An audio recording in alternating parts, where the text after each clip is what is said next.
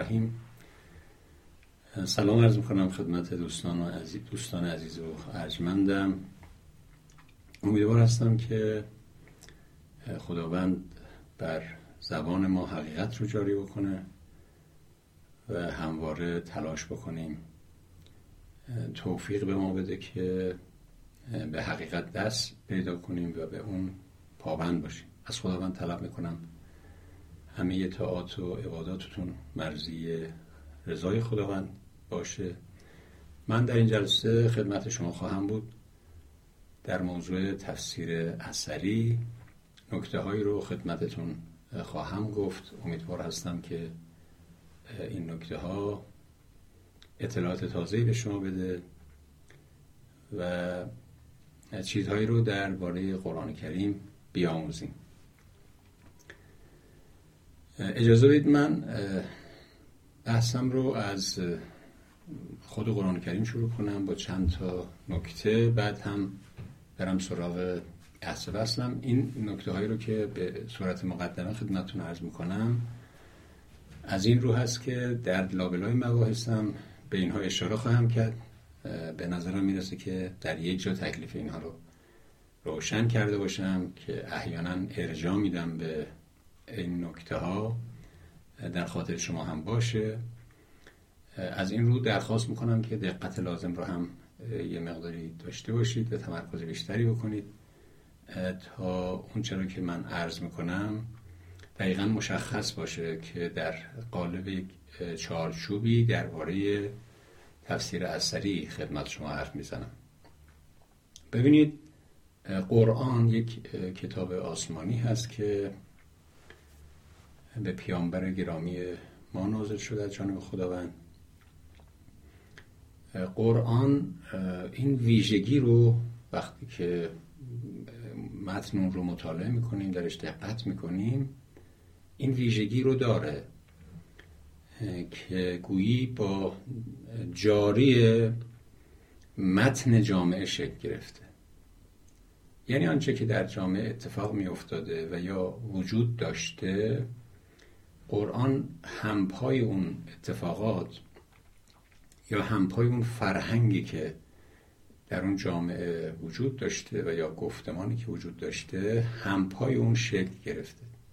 به تعبیر دیگه یک داد و ستدی میان قرآن و جامعه وجود داره. قرآن ناظر به باورها گفتمانها به اخلاقیات به سلوک به آینها به اسطوره ها باورها اعتقادات و آینهایی که در جامعه جزیرت العرب وجود داشته سخن میگه. به تعبیر دیگه می‌تونم بگم که قرآن در خلع شکل نگرفته. یک امر انتظایی مفهومی ذهنی صرف نیست. این واقعیت قرآن در واقع قرآن به جامعه چیزی رو میده و جامعه چیزی رو می‌گیره. ممکنه مورد پسندش واقع باشه و اون رو قبول داشته باشه. او رو در خودش منعکس می‌کنه. ممکنه یه جایش رو قبول داشته باشه یه جایی رو قبول نداشته باشه.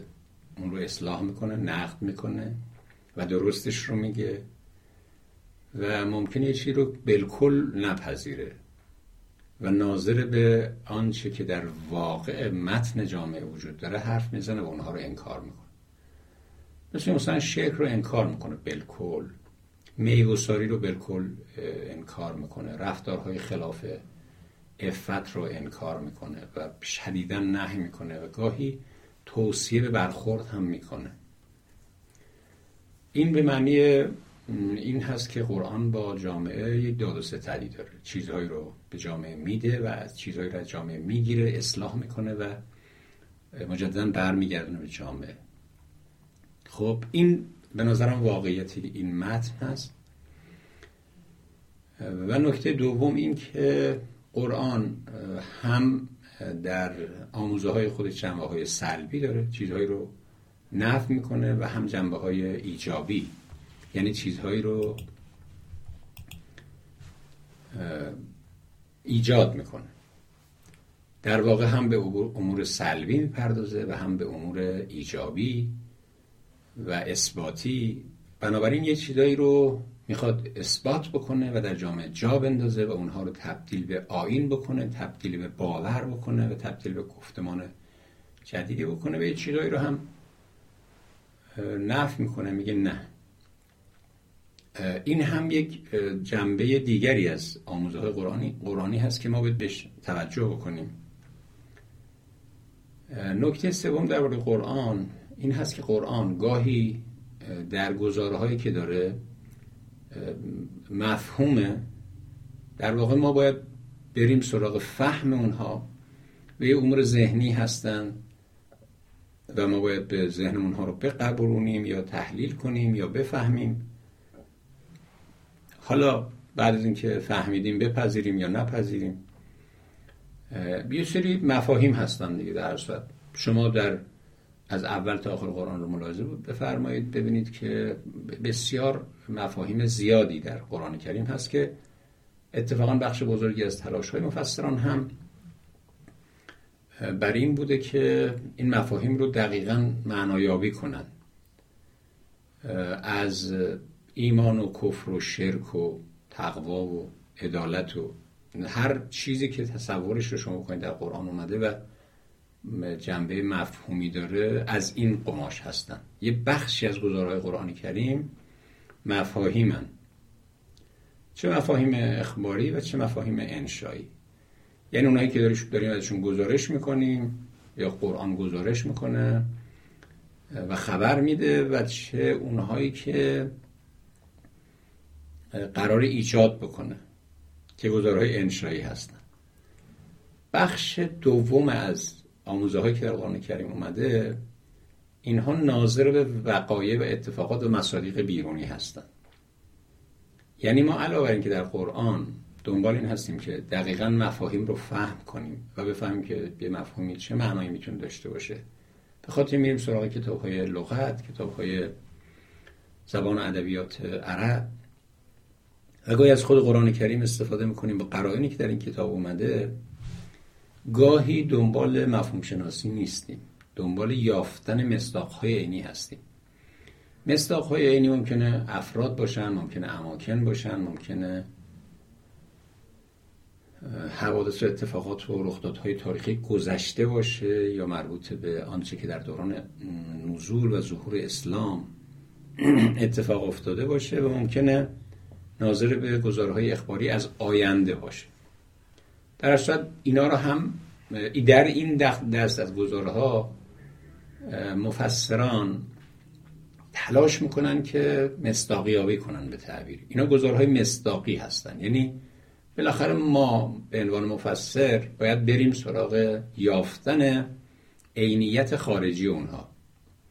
اینجا دنبال معنا نیستیم. هرچند که ممکنه در پاره از گزارهای مصداقی و ناظر به عینیت خارجی ما یه سری مفاهیم هم داشته باشیم که باید اون مفاهیم معناشناسی بشه. بعد بریم سراغ مصداق شناسی خب این چهار تا نکته.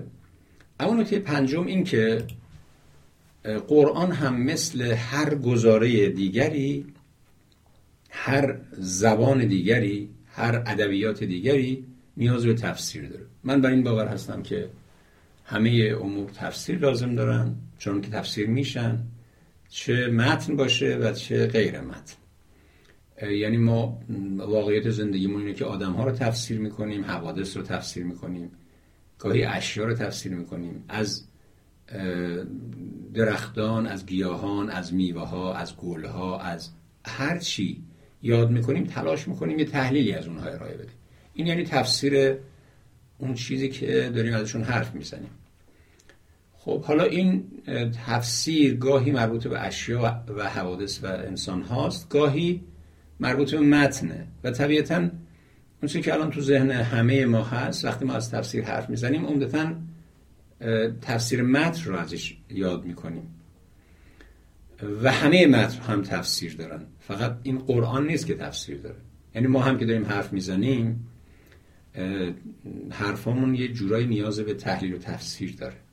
حالا گاهی اینقدر مفاهیمی که داریم با هم رد و بدل می‌کنیم روشن هستن که اصلا نیازی به گفتگو نداره نیازی به شرح و تفسیر نداره. گاهی اتفاقا ما چیزایی رو میگیم و مایه سوء تفاهم میشه نیاز به شرح و تفسیر داره. چون که می‌بینید بسیاری از دعوا دعواها و درگیری های میان انسان ها و حکمران عالم بخش قابل توجهش همین سوء تفاهم است که بر سر الفاظ هست و نشون میده که نیاز به الفاظ و متن ها نیاز به تفسیر پیدا می‌کنن. زندگی روزمره ما هم دقیقا همینطوره. گاهی سر خیلی ساده کلماتی که به کار می‌بریم گاهی ما قصد شوخی داریم ولی طرف قصد جدی می‌کنه. گاهی ما می‌خوایم مجاز بگیم کسی ازش حقیقت می‌فهمه. گاهی می‌خوایم حقیقت بگیم کسی مجاز می‌فهمه. کسی می‌خوایم وقتی جدی حرف می‌زنیم کسی شوخی تلقی می‌کنه شوخی می‌کنیم جدی تلقی می‌کنه. در هر وقتی که کلمات از زبان ما جاری و ساری میشن گاهی کاملا محسوس و ملموسه که نیاز به تفسیر پیدا می‌کنه خب حالا شما ببینید اگر یک متن آسمانی از جانب خداوند اومده که با اتفاقا با زبان ما هم اون متن بازگو شده برای ما چه در زمان نزول و چه بعدها که اتفاقا قرائن زمانی و قرائن مکانی و قرائن در واقع پیرامون اون یعنی قرائنی که احیانا گاهی متصل بودن الان نیستن و منفصل شدن. قرائن فضای نزول در اونجا بوده که الان در اختیار ما نیست. وقتی که متن از بازه زمانی و مکانی خودش فاصله می‌گیره طبیعتا نیازش به تفسیر بیشتر و بیشتر میشه. به خاطر همین هم هست که ما هر چه زمان میگذره می‌بینیم که حجم تفسیرها بیشتر میشه و اختلافات هم اتفاقا بیشتر میشه. یعنی وقتی ما به قرن دوم هجری که در واقع میراث فرح... میراث اسلامی داره نوشته میشه به اونجا مراجعه می‌کنیم می‌بینیم که خیلی تفسیر زیاد نداریم. یعنی روایت های تفسیری زیاد نداریم. مفسران زیادی وجود ندارن. انقدر گوییم که هنوز قرائن در اختیار اون نسل هست و یا خیلی نمی‌خوان احتمالات معنایی رو در نظر بگیرن که نیازی به تفسیر نمی‌بینن. ولی هرچه زمان میگذره این نیازمندی بیشتر و بیشتر میشه. احتمالات معنایی بیشتر میشه. به خاطر این تفسیرها به تدریج هی بزرگتر و بزرگتر و بزرگتر و متنوعتر میشن و رویکردهای زیادی هم پیدا می‌کنن. در گذشته ها شاید مثلا ما بتونیم بگیم یکی دو تا روی کرد وجود داره ولی به تدریج این روی کردها خیلی گسترده میشن. جریان های بسیار زیادی در تفسیر پدید میان. حداقل من خودم بیش از چهل تا جریان تفسیری تا رو شناسایی کردم. این نشون میده که گذشت زمان چه چیزهایی رو راجع به یک متن می‌تونه رقم بزنه.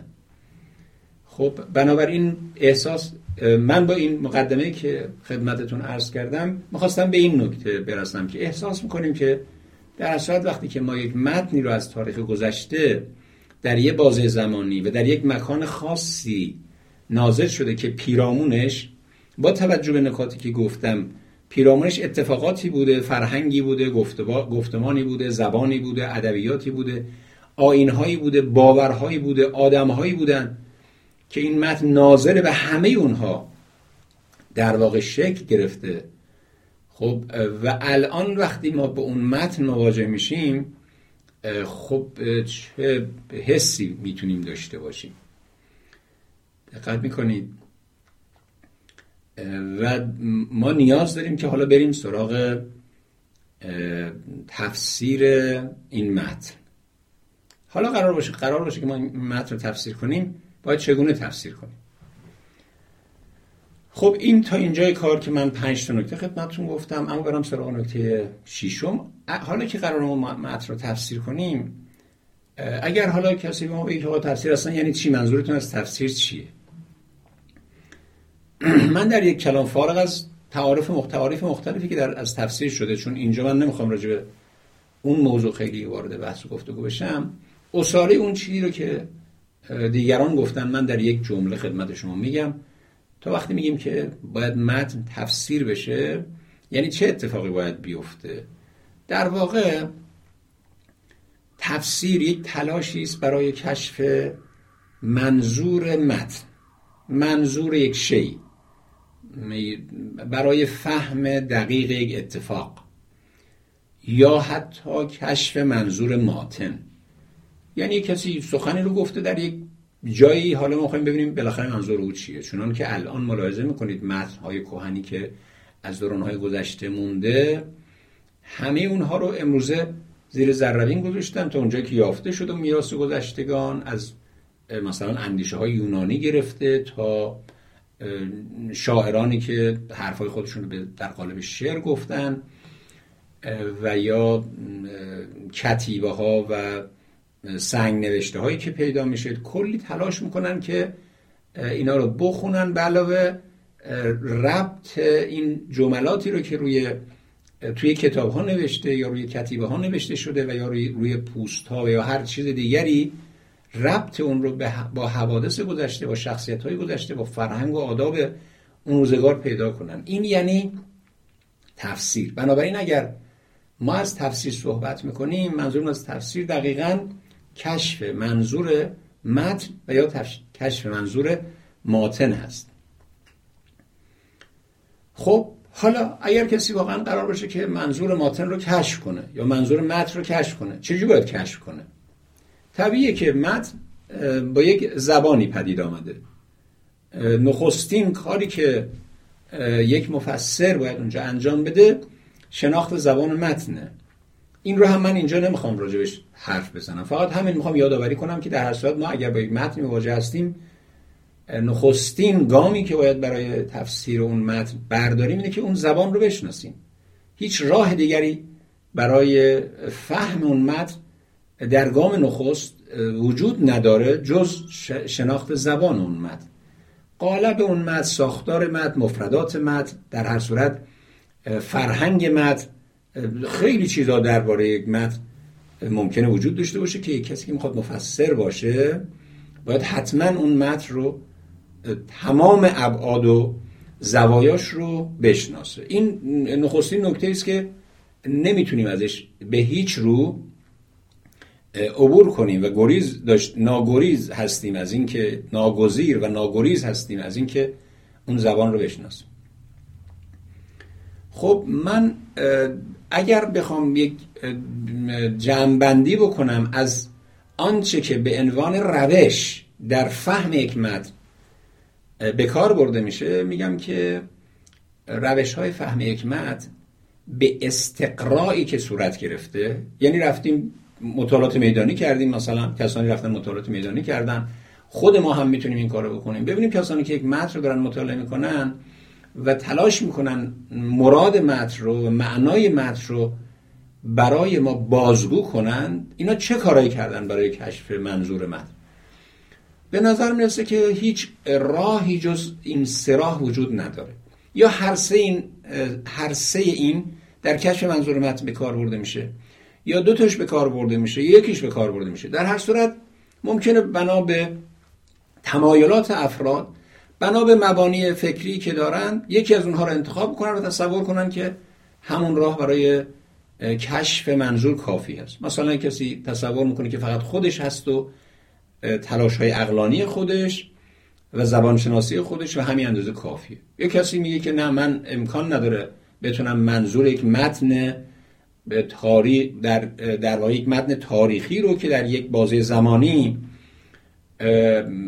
در یک مکان خاصی با یک فرهنگ و آداب خاصی به وجود اومده.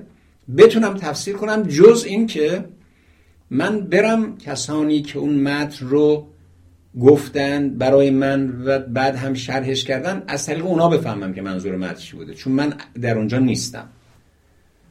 یعنی در واقع اقلانیت فعلی من کافی نیست برای اون. برای فهم منظور اون متنی که در یک بازی زمانی به وجود اومده. خب بنابراین با همین توضیح که من الان دادم ملاحظه می‌کنید که ما یه وقتای تلاشمون تلاش شخصی اقلانی اجتهاد به تعبیری تلاش می‌کنیم. بالاخره مفردات رو شناسایی می‌کنیم. ارتباط مفردات رو با هم دیگه ساختار رو سیاق رو سیاق در واقع یک آیه رو یا یک بسته ای از آیات رو که به هم پیوسته هستن و یا یک سوره رو که در هر صورت یک هدف گذاری مشخصی داره و داره یک سری مطالب خاصی رو دنبال می‌کنه. اون بافت خاصی که در اونجا به وجود میاد بهش میگیم سیاق سوره یا نه کل ادبیات و گفتمانی که در واقع خود یک مجموعه کتاب دارند اون گفتمان رو در نظر می‌گیریم. توی اون گفتمان و توی اون چارچوب ما متن رو تفسیر می‌کنیم. به تعبیر دیگه می‌تونیم بگیم که امهات و بنیادهای اساسی اون کتاب رو شناسایی می‌کنیم. بعد همه اون مجموعه رو در راستای اون مسائل اساسی و بنیادی تفسیر می‌کنیم که در واقع در راستای اون باشه و, و ازش یک گفتمان مرتبط پیوسته در بیاد. خب این یه نوع تفسیر بهش میگیم تفسیر اجتهادی. چونان که در واقع بخش بزرگی از میراث تفسیری ما تفسیر اجتهادی هست. بهش میگن تفسیر عقلی یا تفسیر اجتهادی. حالا اختلاف نظر وجود داره در اینکه اجتهادی غیر از عقلیه و ممکنه که بشه یه جوره این همانی برای اونها فرض کرده. بگیم که نه تفسیر اجتهادی همون تفسیر عقلی و تفسیر عقلی تفسیر اجتهادی در واقع به یک معنایی می‌تونیم بگیم تفسیر عقلی تلاش اقلانی مفسر برای شناخت دقیق معانی متن از طریق قواعد زبانشناسیه. حالا یه جاهایی باید بریم سراغ لغت یه جا باید بریم سراغ علم صرف و نحو یا علم علم علوم بلاغی و هر چیزی که می‌تونه به ما در راستای شناخت تک واژگان متن و همینطور عبارت ها و جملات و ساختار و سیاق متن کمک بکنه. خب این یک راهکاری است که در تفسیر معمول هست به کار می‌برن. این رو من اینجا خیلی کاری ندارم. فقط می‌خواستم اون استقرایی که خدمتون گفتم اون رو دقیقا بگم که منظورم از این که روش های تفسیر مد به استقرا یکی از اون ستا بیشتر نمی‌تونه باشه دقیقا این چیزیست که ما بهش میگیم تفسیر اجتهادی گاهی اجتهادی محض گاهی تلفیق از اجتهادی و غیر اجتهادی هست.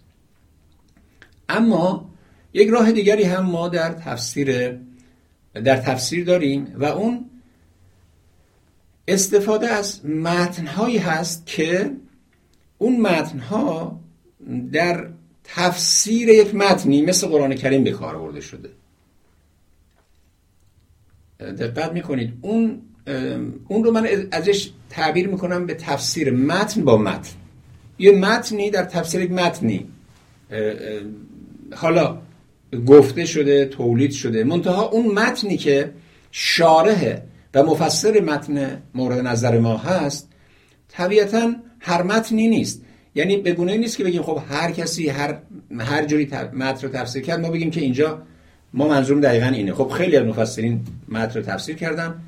ما به تفسیر مفسران در حد یک تفسیر معتبری که هیچ اشکالی نمی‌تونه بهش هیچ اشکالی نمیشه بهش گرفت و هیچ اشکالی نداره نگاه نمی کنیم یه اجتهادیه ممکنه درست باشه ممکنه درست نباشه.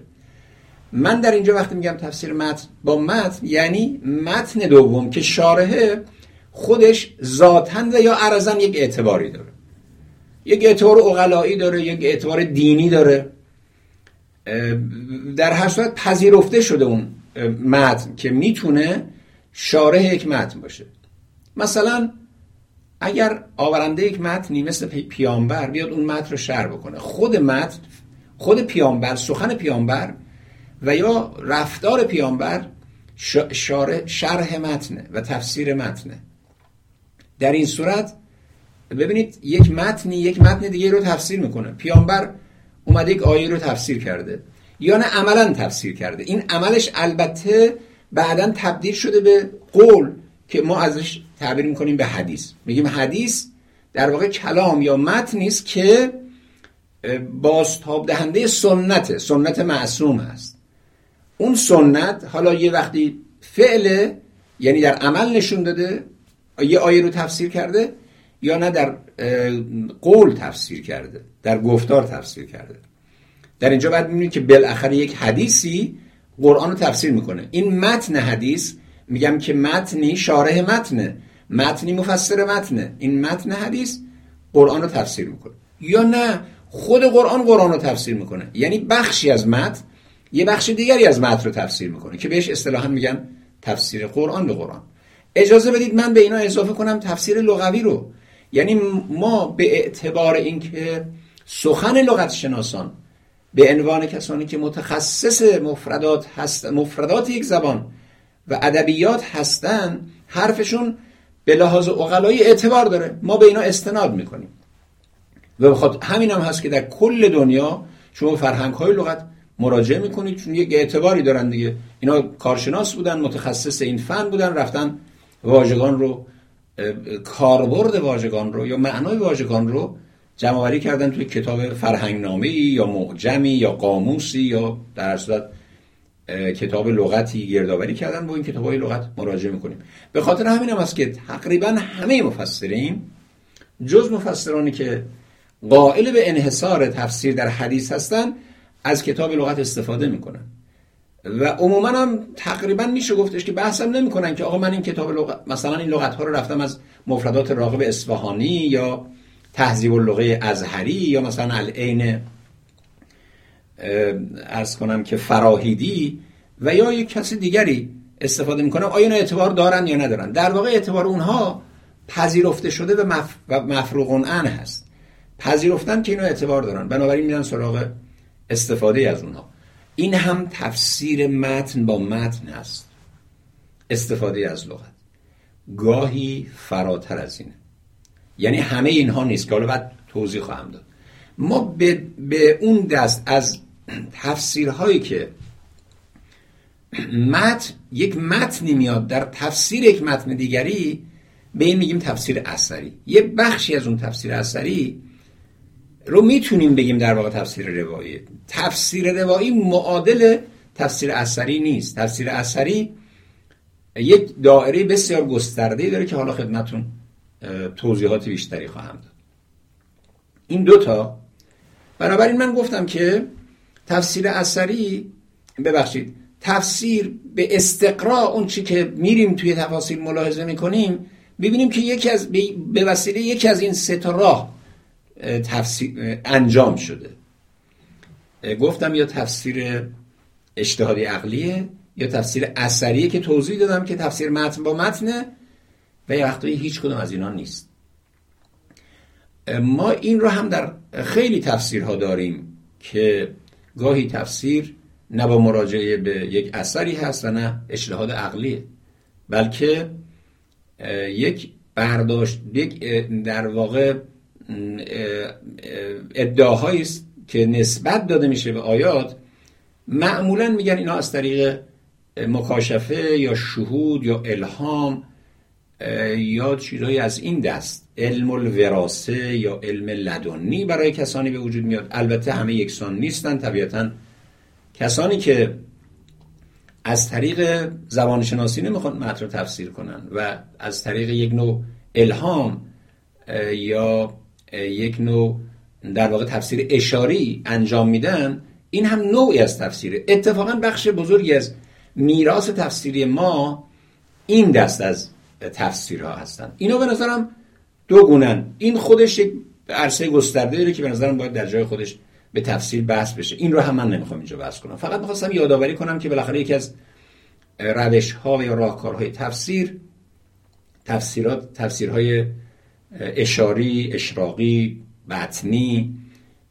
و به نحوی حاصلش رو می‌تونیم بگیم تعویلی چیزهایی که مدعیان آن این گونه تفسیر مدعی هستند که ما اینها رو از طریق کشف شهود به دست میاریم از طریق الهام به دست میاریم یا ممکن هم هست که از طریق وحی بیانی به دست اومده باشه.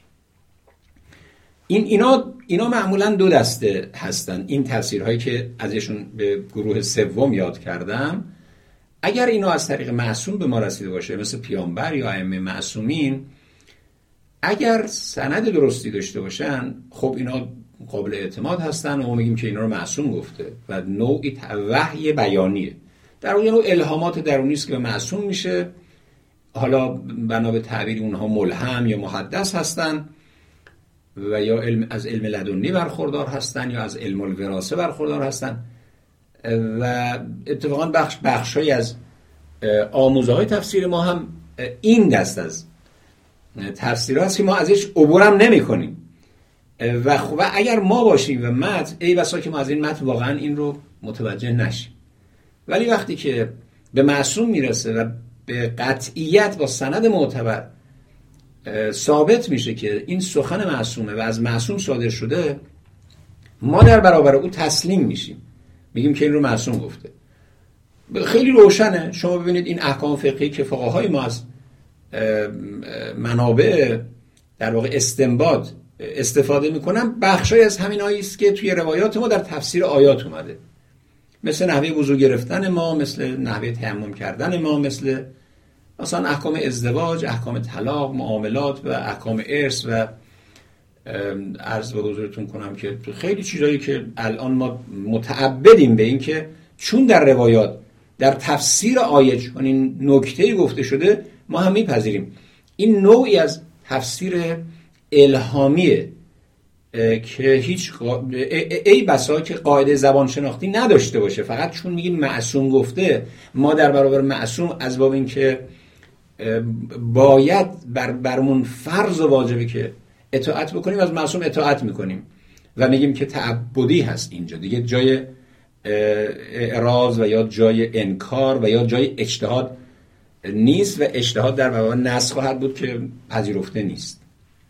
خب این سه تا در واقع راهکاری است که من در تفسیر خدمتون بیان کردم. اون بخشی رو که حالا من می‌خوام در توضیحات در واقع این جلسه اصلا برای اون هست تفسیر اثری. ببینید من در اینجا لازمه که چند تا بحث رو خدمت شما درباره تفسیر اثری عرض بکنم. این نکته رو هم یادآوری بکنم در صورت یک بحث خیلی پردامنه و خیلی گسترده است. باید ساعت های متوالی راجبش بحث بشه تا دقیقا ابعاد این بحث کاملا شکافته و طبیعی و روشن بشه. من در اینجا سعی می‌کنم که تقریبا سرفست هایی از بحث تفسیر اثری رو خدمتون عرض بکنم. تفصیل اون رو دیگه باید از جاهای خودش دنبال کنید. ببینید تفسیر اثری گاهی ازش تفسیر تفسیر روایی یاد میشه. که اشاره کردم که این همانی نیست. تفسیر اثری اهم از تفسیر روایی. تفسیر روایی بخش از تفسیر اثری گاهی از تفسیر اثری به تفسیر اثری یاد میشه گاهی به تفسیر بالمعثور یاد میشه. تفسیر معثور خب من در سه چهار محور اجازه بدید که چند تا نکته رو خدمتون در حدی که این وقت اجازه میده خدمتون عرض بکنم. یکی این که واقعا ضرورتی داره ما تفسیر اثری داشته باشیم یا نباید داشته باشیم. ضرورتی داره یا نداره. در صورت ببینید درباره تفسیر در استفاده از تفسیر و استفاده از روایات یا اثر در تفسیر سه تا دیدگاه وجود داره یا سه تا روی کرد وجود داره. کسانی معتقد هستن که ما هیچ نیازی به روایت نداریم خودمون می‌تونیم قرآن رو تفسیر کنیم. کسانی معتقد هستن که ما اصلا هیچ حق نداریم قرآن رو تفسیر کنیم جز با روایت. اگر روایت داشتیم تفسیر می‌کنیم روایت نداشتیم تفسیر نمی کنیم چونان که اخباری های این گونه هستند. و در کتاب های مثل مرحوم کتاب الفواید المدنی مرحوم استرابادی به سراحت ایشون و کسان دیگری مثل صاحب کتاب الدرر نجفی یعنی مرحوم صاحب هدائق و همینطور مرحوم سید هاشم بهرانی در مقدمه کتابش یعنی البرهان به سراحت میگم که ما حق نداریم قرآن رو تفسیر کنیم. باید بریم سراغ روایت. اگر روایت داشتیم تفسیر بر اساس هر چه که در روایت اومده اون به معنی تفسیر آیه است. اگر نداشتیم هیچی تفسیر حق نداریم بکنیم. چون اولا قرآن برای ما اصلا قابل فهم نیست و ولو فرزه که قابل فهم باشه حجیت نداره. فهم ما برای ما حجیت نداره از قرآن. اگر معصوم گفته بود برای ما حجیت داره. این در واقع یه, یه روی کرده در تفسیر هست. یه طیفی از مسلمان ها در کل جهان اسلامی و در میان شیعیان به همچی باوری باور دارن که قرآن حتما باید با اثر یا حدیث تفسیر بشه. یه طیف بزرگی از مفسران هم معتقد هستند که قرآن هم با عقل و هم با روایت هم با اثر تلفیقی و ترکیبی از هر دو باید تفسیر بشه و تفسیر می‌کنن.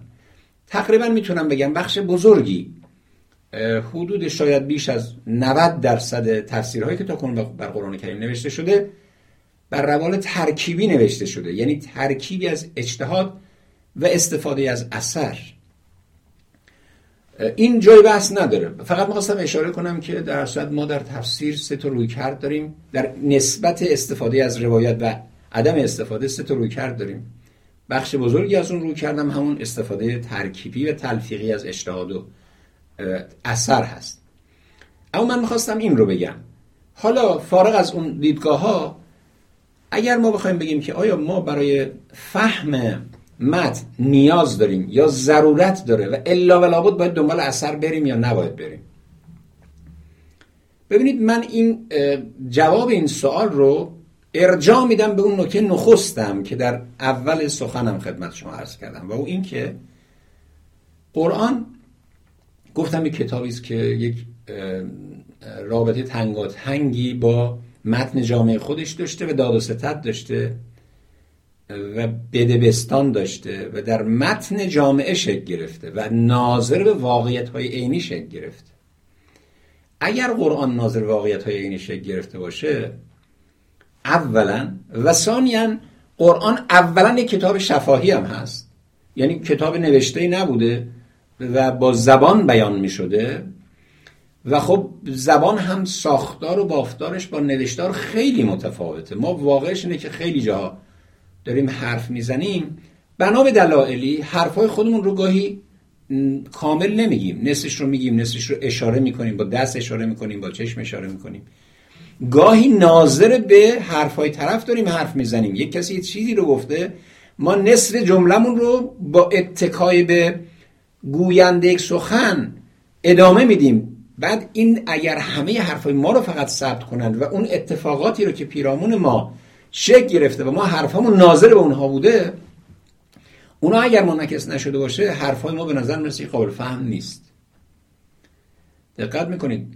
قرآن چون ادبیات شفاهی داشته در واقع اولا یک کتاب شفاهیه تا یک کتاب کتبی و ثانیا با جامعه خودش با مخاطبان خودش یک رابطه عینی واقع رئالیستی داشته در واقع.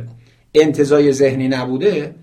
ما به شدت نیاز داریم به این که پاره از اطلاعات اصر نزول رو باش آشنا بشیم. گمان نمی کنم کسی بدون توجه به اصر نزول به, به گفتمان اون جامعه و به آینها به رسوم به باورها به اقلیت دینی که در مدینه مکه و یا در اطراف این دو شهر زندگی می‌کردن. و, و افکار اندیشه های اونها در میان مردم بازگو می‌شد و گاهی از اونها نقل قول می‌شد چیزهایی. اگر اینها رو ندونیم واقعش اینه که به درستی معلوم نیست که بتونیم یک متن رو به درستی بفهمیم. این چیزی که آقای امین الخولی در واقع می‌تونم بگم بنیانگذار مکتب تفسیر مکتب ادبی معاصر یا جریان تفسیری ادبی معاصر میگه ما برای فهم قرآن حتما باید برگردیم بریم به دوران نزول و بدونیم که اونجا چه خبر بوده و چه اتفاقاتی افتاده و این واژه‌ای که در قرآن کریم اومده در اون اصل به چه معنایی به کار برده می شده یک بخشی از واقعیت این تفسیر هست. یک بخشی از واقعیت این قرآن هست. واقعا اینکه ما بخوایم تصور کنیم که قرآن همین الان برای ما نازل شده و بنابراین ما دقیقا می‌فهمیم که او داره با ما چه میگه بسیار ادعای بزرگیه و کار و به نظرم خیلی دشوار هم هست. دشواری های بزرگی رو به وجود میاره این ادعا که ما هیچ توجهی به این که گیرنده این سخن کی بوده چه شخصیتی داشته خودش اصلا در کجا این عالم زندگی می‌کرده با چه کسانی رو در رو بوده در جنگ ها در صلح در آمد و شد در مسائل خانواده حتی در مسائل خانوادگی خودش. چه اتفاقاتی افتاده که بخشی از اونها تو این کتاب منعکس شده؟ اگر اون رو نشناسیم معلوم نیست که به درستی متوجه بشیم که این متن داره چی به ما میگه. بخش های از این کتاب ناظر به گفته های کسانی است که چیزایی رو داشتن می‌گفتن. قرآن در ادامه گفته اونها نکته رو داره بیان می‌کنه. اگر ما اون فراز رو ندونیم به درستی متوجه نخواهیم شد که متن داره به ما چی میگه. اگر شما به تفاصیل مراجعه کنید به روشنی خواهید دید که مفسران وقتی میرن سراغ احتمالات معنایی و یا, و یا سراغ نقلهای تاریخی و یا سراغ سبب نزول دقیقا دنبال کشف اون خلعهایی هستن که توی متن احتمالا حس می‌کنن وجود داره. یعنی اگر اگر در یک جایی به یک چیزی اشاره میشه و ما متوجه نمیشیم صدر و ساقه این متن چی هست در اون زمانی که این آیه نازل شده کاملا کاملا اول آغاز و پایان آیه مشخصه. کاملا مشخص بوده که اون آیه ناظر به چی فرود آمده. و مخاطبان هیچ گیری نداشتن در اونجا و سوالی نداشتن. کاملا میفهمیدن که قرآن داره چی میگه. اما وقتی که اون قرائن همونطور که اشاره کردم اون قرائن زمانی و قرائن تاریخی و قرائن مکانی از دست ما رفته امروز ما با یک خلایی مواجه هستیم. باید بریم این خلا رو با یک طیفی از گزاره هایی که از اون زمان برای ما جا مونده از اونها این خلاها رو پر کنیم. تا دقیقا متوجه بشیم که این متن ناظر به چی داره حرف می‌زنه. به خاطر این هست که پاری از مفسران میگن اگر کسی اسباب نزول رو ندونه قرآن رو درست متوجه نمیشه. اگر کسی ناسخ و منسوخ قرآن رو ندونه درست متوجه نمیشه که خداوند منظورش در آیات در آیات قرآن کریم چی هست؟ اگر اسطوره های اون زمان رو فرهنگ اون زمان رو زبان اون زمان رو مفردات اون زبان زمان رو آین های اون زمان رو ندونه به درستی متوجه نمیشه که آیات ناظری به چی دارن حرف می‌زنن.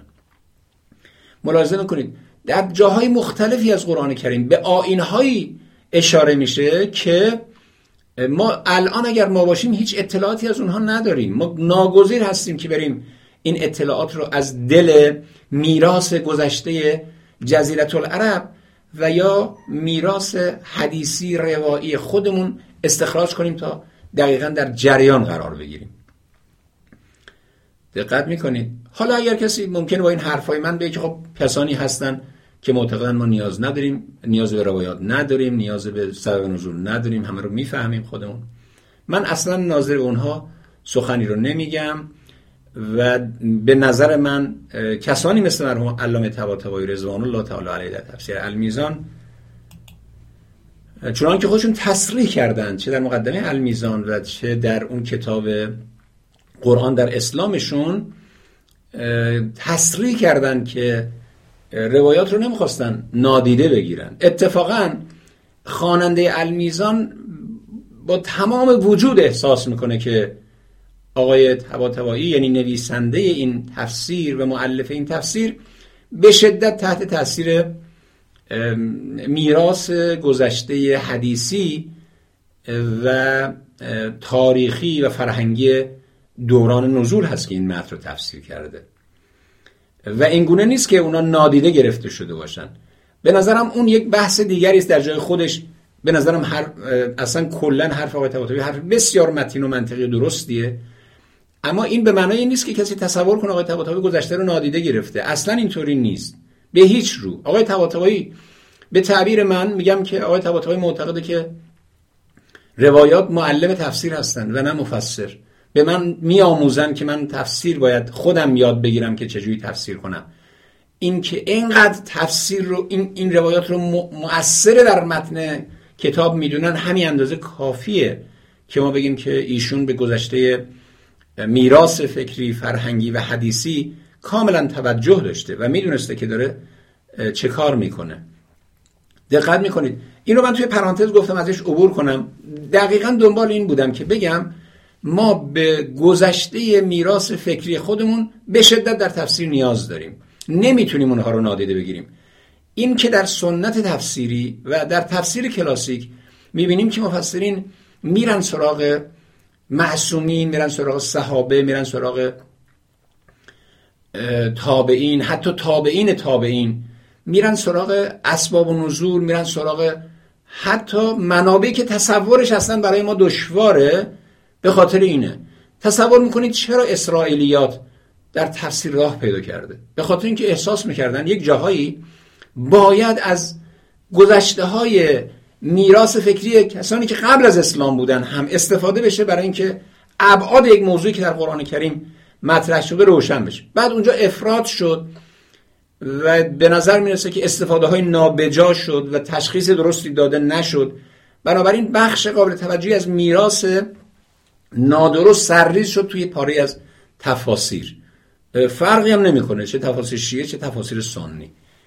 این این احس در واقع تفسیر کلاسیک یا تفسیر سنتی این احساس نیاز رو نسبت به میراث گذشته داشته و این احساس احساس درستیه و باید استفاده می‌کرده. اما برای اینکه بتونه به یک تفسیر ناب درست خالصی برسه باید تراش های بزرگی می‌کرد. از جمله اینکه صحت و سقم یافته های گذشته رو باید به دست می آورد که کدام حرف درسته و کدام حرف درست نیست. این اتفاق نیفتاده. مشکلی که بوده این اتفاقه. و اتفاق دیگه این که به جای اینکه همه اون چی که از میراث گذشته باقی مونده دیده بشه بخشایش دیده شده و بخشایش رها شده. و خب یک احیانا یه جایی تفسیر کج و معوجی ارائه شده.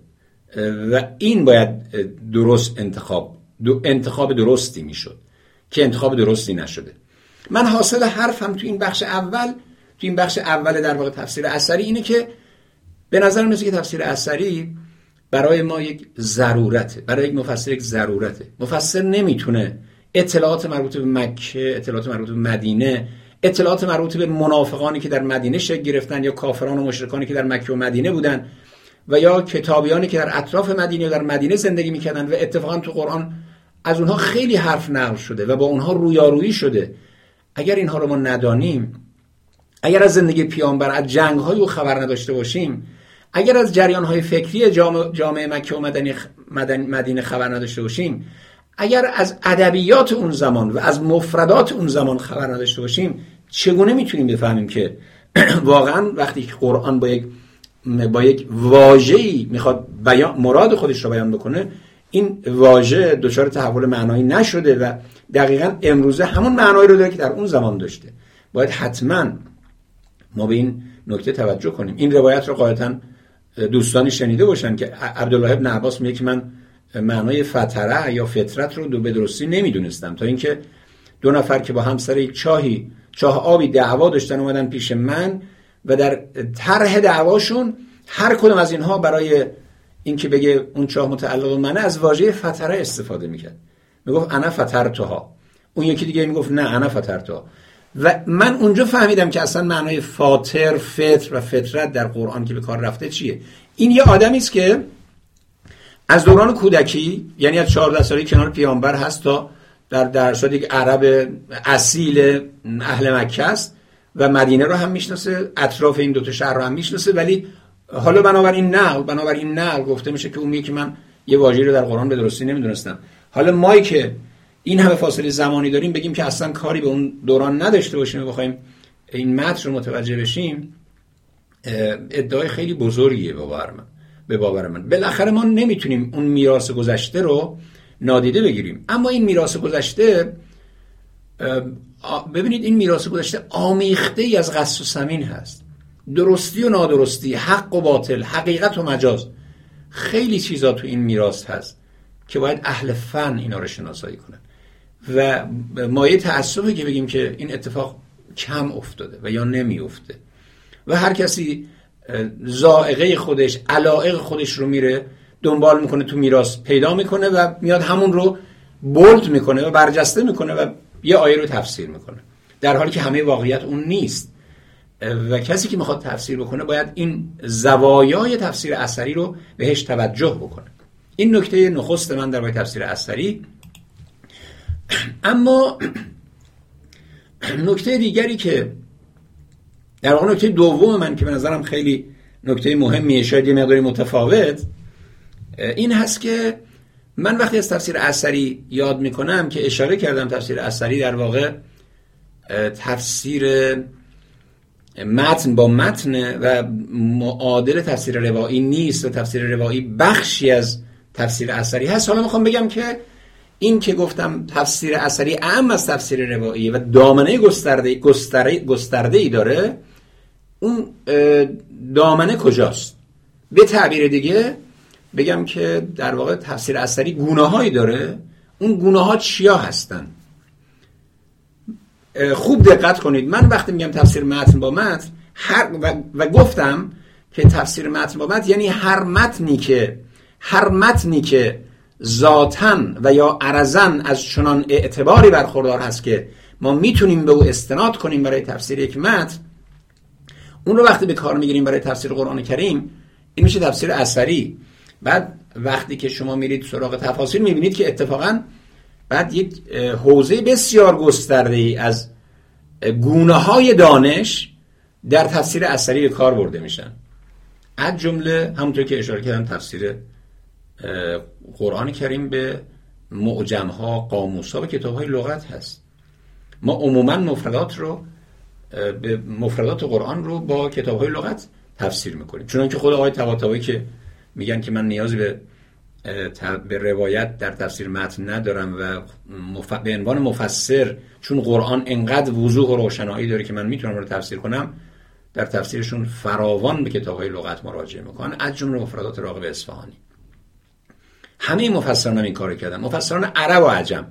برای فرقی هم نداشته. یعنی این گونه نبوده که بگیم مثلا حالا ما چون فارس هستیم خب نیاز داشتیم کتاب لغت. نه خیر عرب ها هم همین کارو کردن.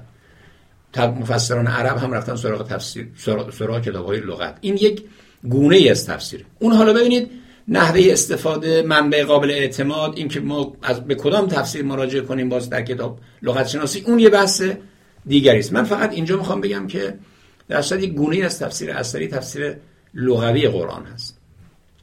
بخش گونه دوم از تفسیر اثری تفسیر قرآن با روایات. روایت یا حدیث یا خبر یا نقل یا هر چیزی که حالا اسمش رو بگذاریم و مشهورش حدیث و یا روایت هست به اون متنی گفته میشه که بازتاب دهنده سنت معصوم در یک تعریف و در تعریف دیگه بگیم که هر خبری که از گذشته ای برای ما برای واقعی رو یا چیزی رو نقل می‌کنه اون رو بهش میگیم خبر. یه مقداری دامنه حدیث و خبر به نظرم می‌رسه قبض و بست داره و گاهی ما خبر رو معادل سخن معصوم یا فعل معصوم می‌دونیم. در واقع باستاب دهنده سخن معصوم یا فعل معصوم می‌دونیم. گاهی نه فراتر از این. اگر یک روایتی رو صحابه هم نقل کرده باشن مثلا ابوذر نقل کرده یا نقل کرده و یا نه خودش گفته اصلا. میگیم اینم روایته.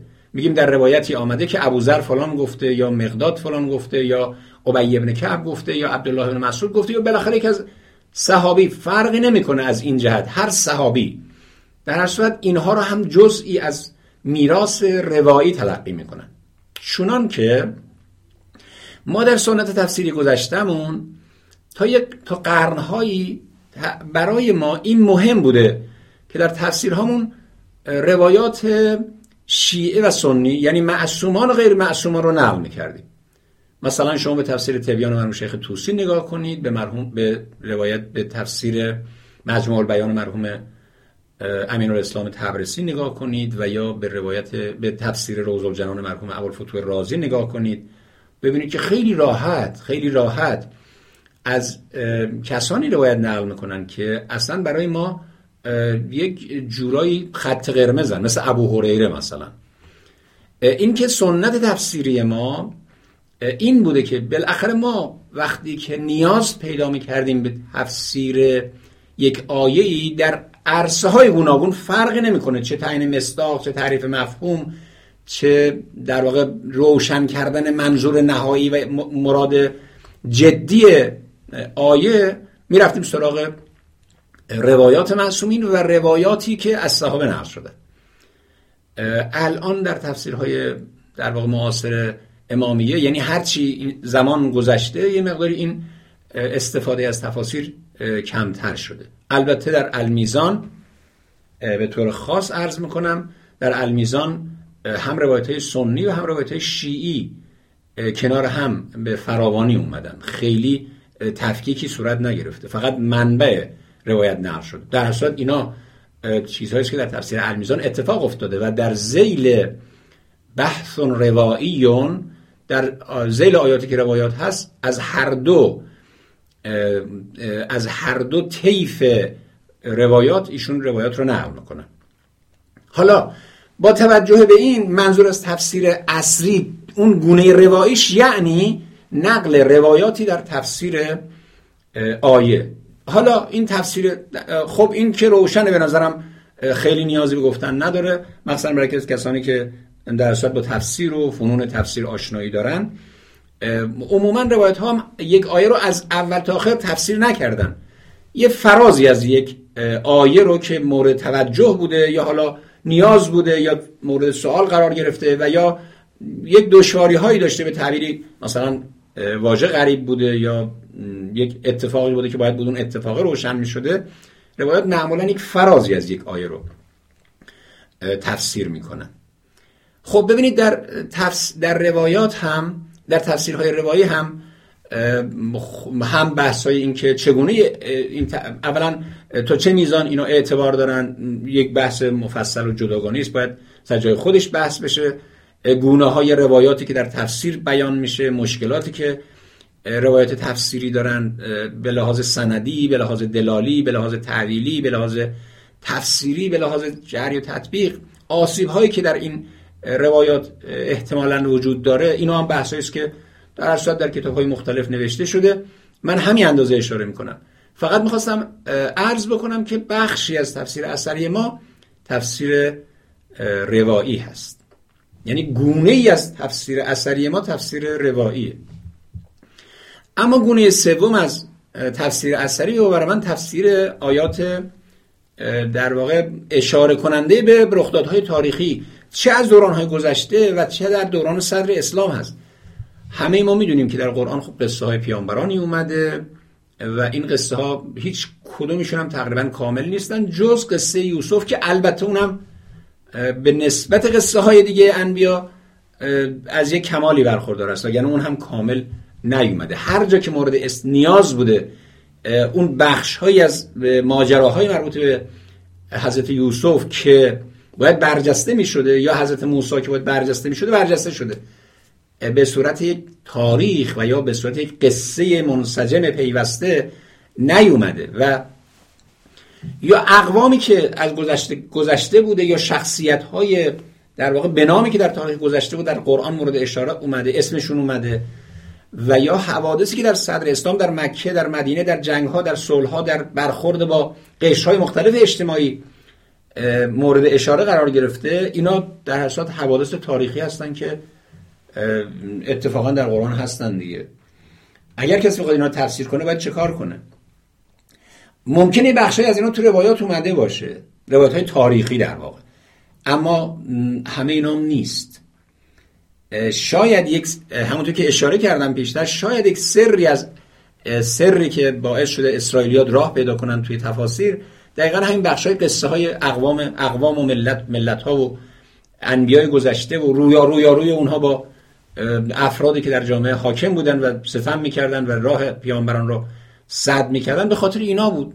یک یک فرازی از یک قصه گفته میشه و دقیقا مشخص نیست که قبلش چیه بعدش چیه چی شده در کجا اومده هیچ چی مشخص نیست.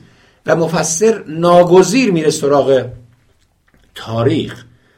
منظور از تاریخ در اینجا همه منابعی هستن که می‌تونه اون صدر و ساقه اون, اون قصه رو برای ما دقیقا تبیین کنه. مثل ماجرای گاو بنی اسرائیل مثل ماجرای خاروت و ماروت که در قرآن اومده مثل قصه هایی که مثلا طوفان نوح مثل عذاب قوم عذاب قوم هود عذاب قوم لود که خب خیلی کوتاه و سربسته بیان شده. و بعد شما به تفسیرها که مراجعه می‌کنید می‌بینید که اتفاقا توی تفسیرها خیلی مبسود گاهی صفحات متعددی قصه های گذشته ها به خود در تفسیر اون قصه ها به خودشون اختصاص دادن.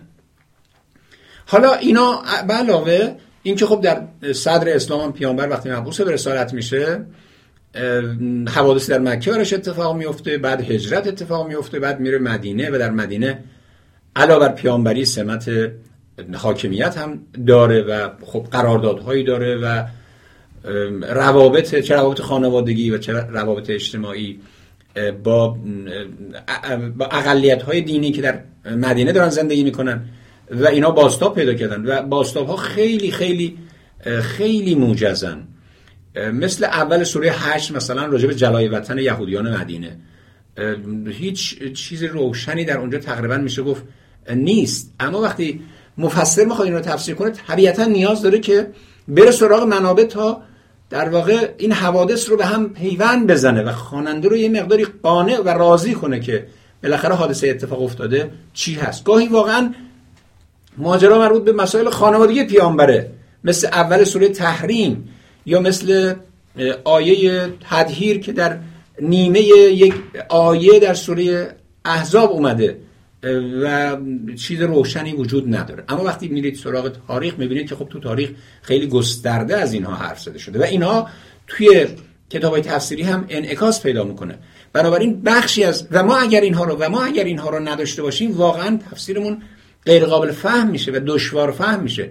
و اگر تازه فهمیده هم بشه خیلی مجمل میشه و خواننده اشباع نمیشه راضی نمیشه قانع نمیشه. خواننده دوست داره ببینه که بالاخره این واقعیت هایی که بهشون اشاره میشه به صورت سربسته و دربسته اینا چی بوده؟ این نیاز به تاریخ داره. در هر این یک بخشی از تفسیر اثری هست که گفتم این چهارمین این سومین در واقع گونه تفسیر اثری. یک گونه دیگری از تفسیر اثری استفاده از اسباب نزول. اسباب نزول ممکنه ممکنه تو روایات باستاب پیدا کرده باشن. ممکنه هست ما بنا به تعریفی از روایت همه اینها روایت نباشه. در هر صورت کتاب اسباب نزول هم نوشته شده. هر چند کسانی از مفسرین معتقد هستن که این اسباب نزول اصلا قابل اعتماد نیستن غالبا سند ندارن و غالبا گاهی با آیات سازگار نیستن و بنابراین خیلی بهشون اعتماد نیست. اما در هر صورت اتفاقی در تفسیرها افتاده اون رو دارم میگم. میگم که حالا ما چه قبول داشته باشیم و چه قبول نداشته باشیم یه بخشی از سنت تفسیری ما اسباب نزوله. برای اون هم کتاب های نوشته شده آسیب شناسی شده. اینکه ما از چه چه نوع سبب نزولی می‌تونیم استفاده کنیم اونا هم بحث های خودش سر جای خودش. باید مستقل بحث و گفتگو بشه دربارش. یه بخشی یه گونه دیگری از در واقع تفسیر اثری تفسیر تفسیر با متون مقدس در واقع ادیان پیشین هست. چه اینکه قرآن کریم در آیات متعددی به قصه های پیامبران پرداخته که بخش بزرگی از این قصه ها در کتاب های پیشین آسمانی آمده و, مف... و مفصل و مبسوط هم اومده.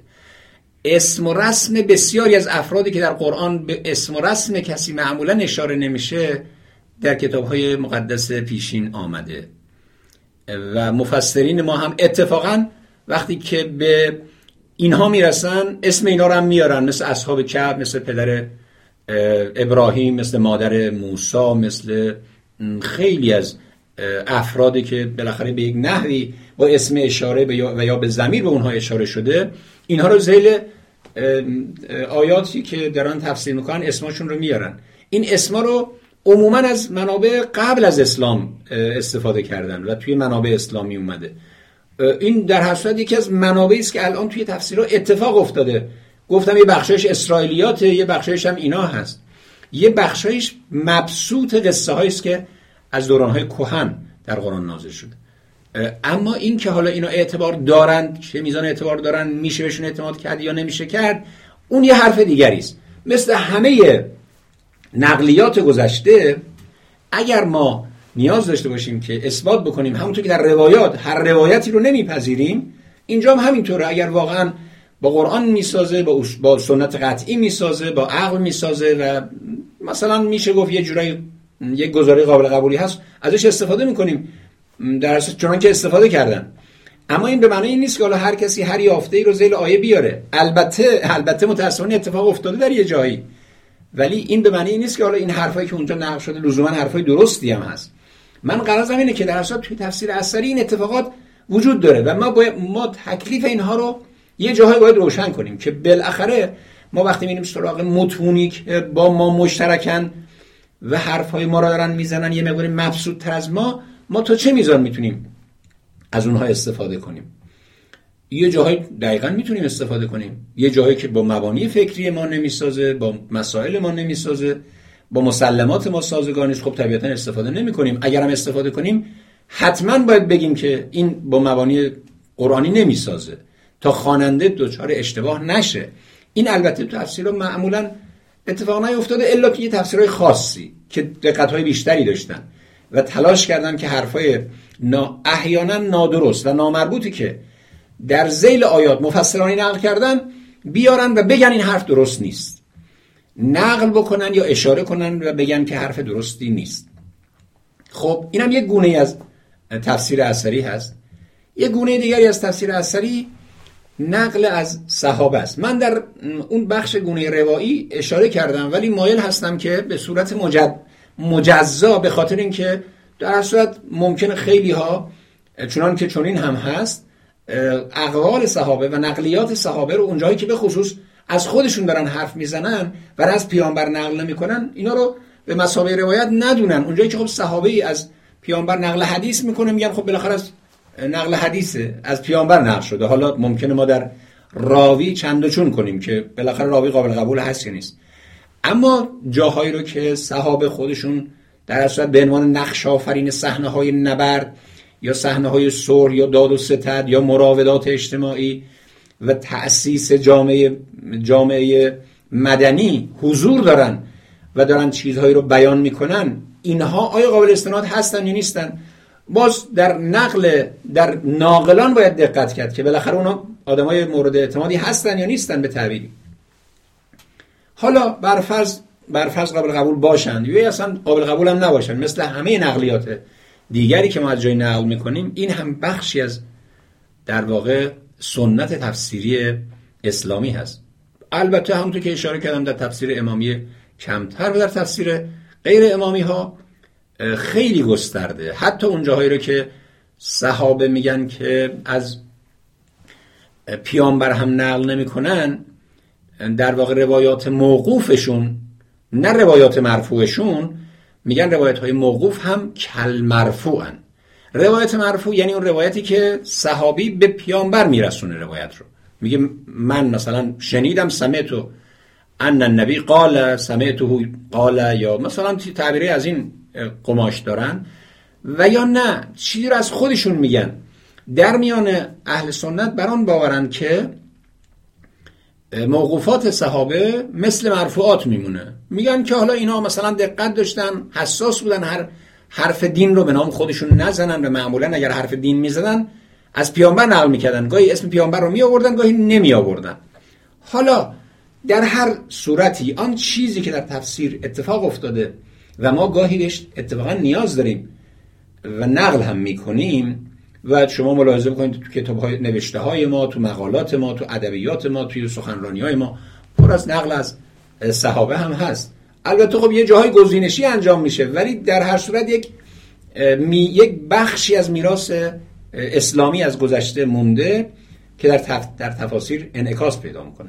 ببینید این مجموعه که من خدمتتون عرض کردم این در واقع گونه های تفسیر اثری هست که مجموعا تفسیر نقلی یا تفسیر بالمعثور یا تفسیر روایی رو تشکیل میده.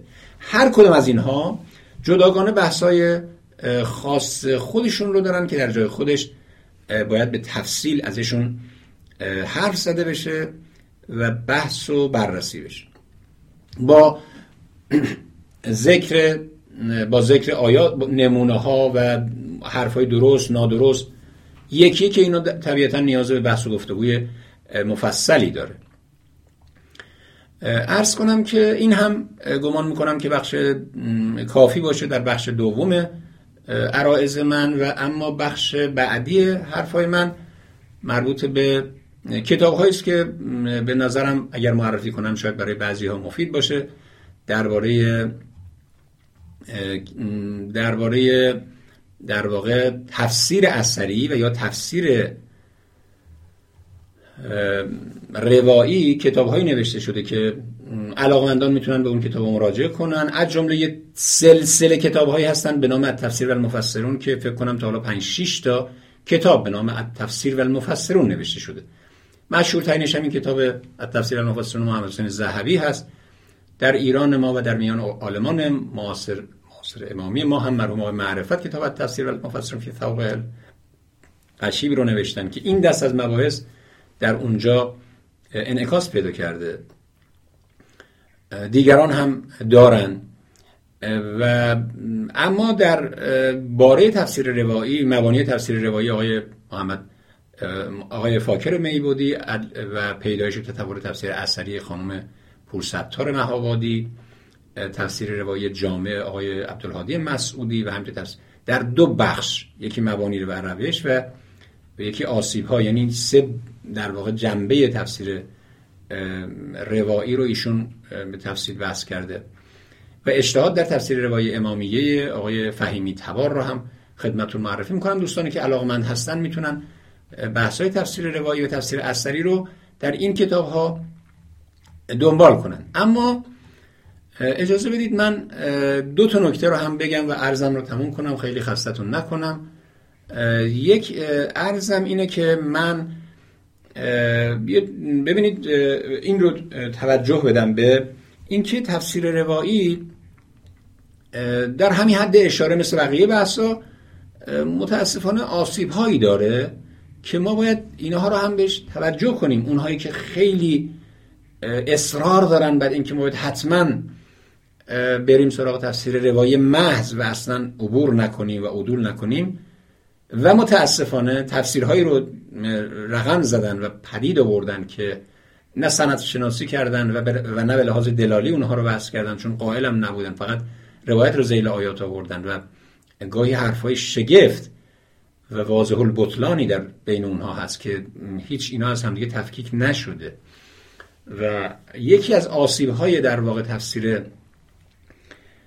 روایی و تفسیر اثری به صورت کلانتر مسون نبودن روایات از تحریف و دست و جعل و تصفیفه از وقتی که بحث تفسیر مطرح شده و فرقه های اسلامی پدید اومدن کشمکش برای اینکه هر کسی حرف خودش رو به کرسی بنشونه شروع شده و طبیعتا کسانی هم بعدشون نیومده که در این بین احادیثی رو بسازن.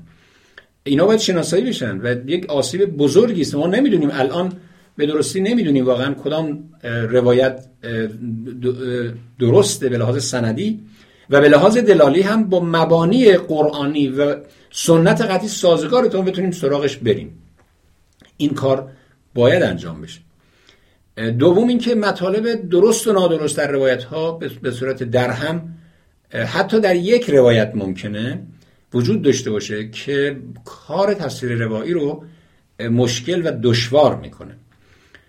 آسیب سوم این که معمولا در تفسیرها از گزینش استفاده میشه. یعنی روایت هایی رو که ما تصور که با زائقمون می‌سازه اون رو انتخاب می‌کنیم. تفسیری که با زائقه ما نمی‌سازه اون رو انتخاب نمی‌کنیم. و این یک معضل بزرگیه. اگر کسی بخواد تفسیر روایی بکنه باید همه روایت های مربوط رو ببینه جرح و تعدیل کنه جمع کنه و سرانجام نظر بده. اینکه یک روایتی رو که من دلخواه منه انتخاب بکنم و بعد آیه رو با او تفسیر کنم این با اصول مسلم تفسیر سازگار نیست. دو و نکته آسیب چهارم این که تفسیر روایی اسرائیلیات قابل توجهی داره که اینا هم شناسایی نشدن. و خوشبختانه تو این قرنهای اخیر به خصوص این صده اخیر به اسرائیلیات خیلی توجه شده و تلاش می‌کنن مفسرین که اسرائیلیات رو خیلی در تفسیر دخیل نکنن. ولی در هر صورت توی میراث تفسیر اثری ما اسرائیلیات قابل توجه هم باید بهشون توجه کرد. و آسیب پنجم این که بخش بزرگی از بخش, بخش بزرگی از تفسیر اثری مسند نیست سند نداره. نقلیاتی هست که هستن که مشخص نیست گوینده کیه از کجا اومده مال چه قرنی هست آیا میشه بهش استناد کرد یا نمیشه؟ و اینجا کار کار با مشکل مواجه میشه. شیشمین آسیب به باور من در هم آمیختگی روایت های تفسیری و تعویلی است. اینا هم تفکیک نشده مشخص نیست کجا تعویله و کجا تفسیره و ما همه روایت ها رو زیل ایمان تفس...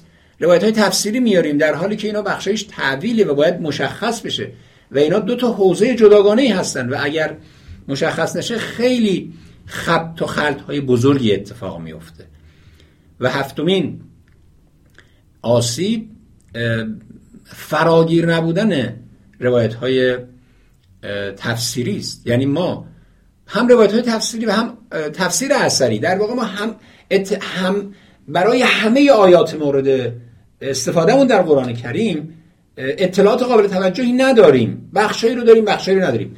برای یه جا ببینید حجم بزرگی از اطلاعات هست.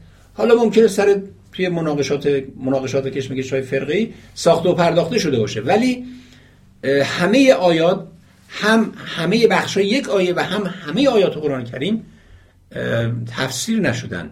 یا اطلاعات اثری درباره اونها وجود نداره. و هشتمین آسیب هم اینه که تفسیر اثری یا تفسیر روایی بروز نیستن و مفسر بالاخره باید اینها رو بروز کنه و تفسیر جدید و اصری و قابل فهمی رو برای مردم روزگار خودش ارائه بده. این هم در حد همین سرفصل اشاره خدمتون عرض کردم برای اینکه ابعاد بحث رو گفته باشم. اگر فرصتی شد در یک فرصت دیگری اینها رو به تفصیل خواهم گفت. اما اجازه دید من یه چند تا تفسیر اثری هم خدمتون معرفی کنم. اگر احیانا کسانی علاقمند به تفاسیر اثری هستن برن سراغ تفسیر اثری. ببینید در میان علمای امامیه خب ما خیلی تفسیر اثری زیادی داریم. به نظر من بیشتر از تفسیر تفسیرهای اثری در میان اهل سنت. حالا اینا البته قالبشون تفسیر روایی هستن. اینجا تفسیر روایی مثل تفسیر حبری تفسیر علی بن ابراهیم قومی تفسیر عیاشی تفسیر منصوب به محسن عسکری تعبیر الآیات ظاهر ظاهر البرهان نور الثقلین کنز الدقائق التفسیر اثری الجامع البیان فی الموافقت بین الحدیث و القرآن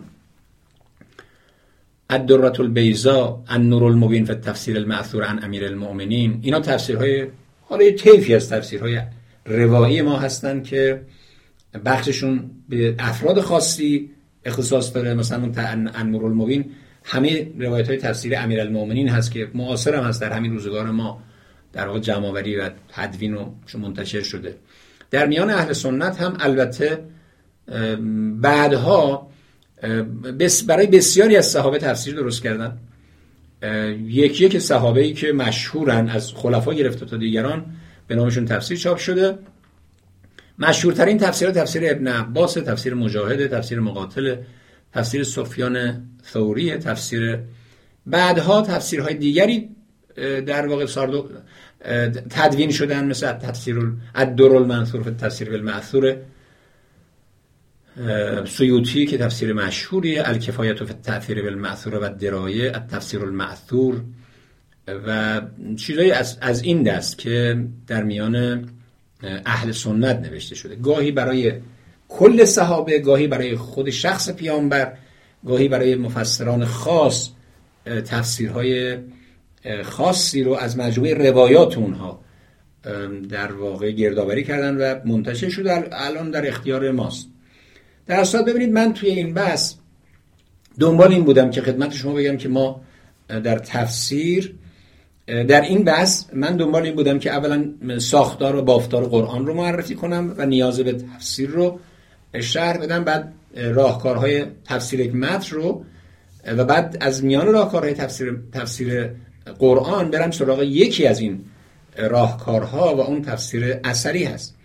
در تفسیر اثری هم من چند تا نکته رو تقریبا به تفصیل حرف زدم. یکی نیاز و احتیاج و ضرورت تفسیر اثری هست. و دیگری گونه های تفسیر اثری و آسیب ها و بعد هم یه طیفی از کتاب هایی که درباره تفسیر اثری نوشته شده.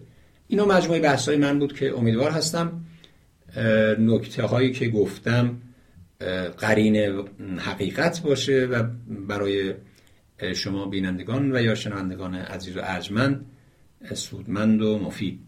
از خدای عزیز و مهربان برای یک یک شما آرزوی توفیق و عاقبت خیری دارم. امیدوار هستم که خداوند زبان ما را همیشه به حقیقت بچرخانه. السلام علیکم و رحمت الله و برکاته.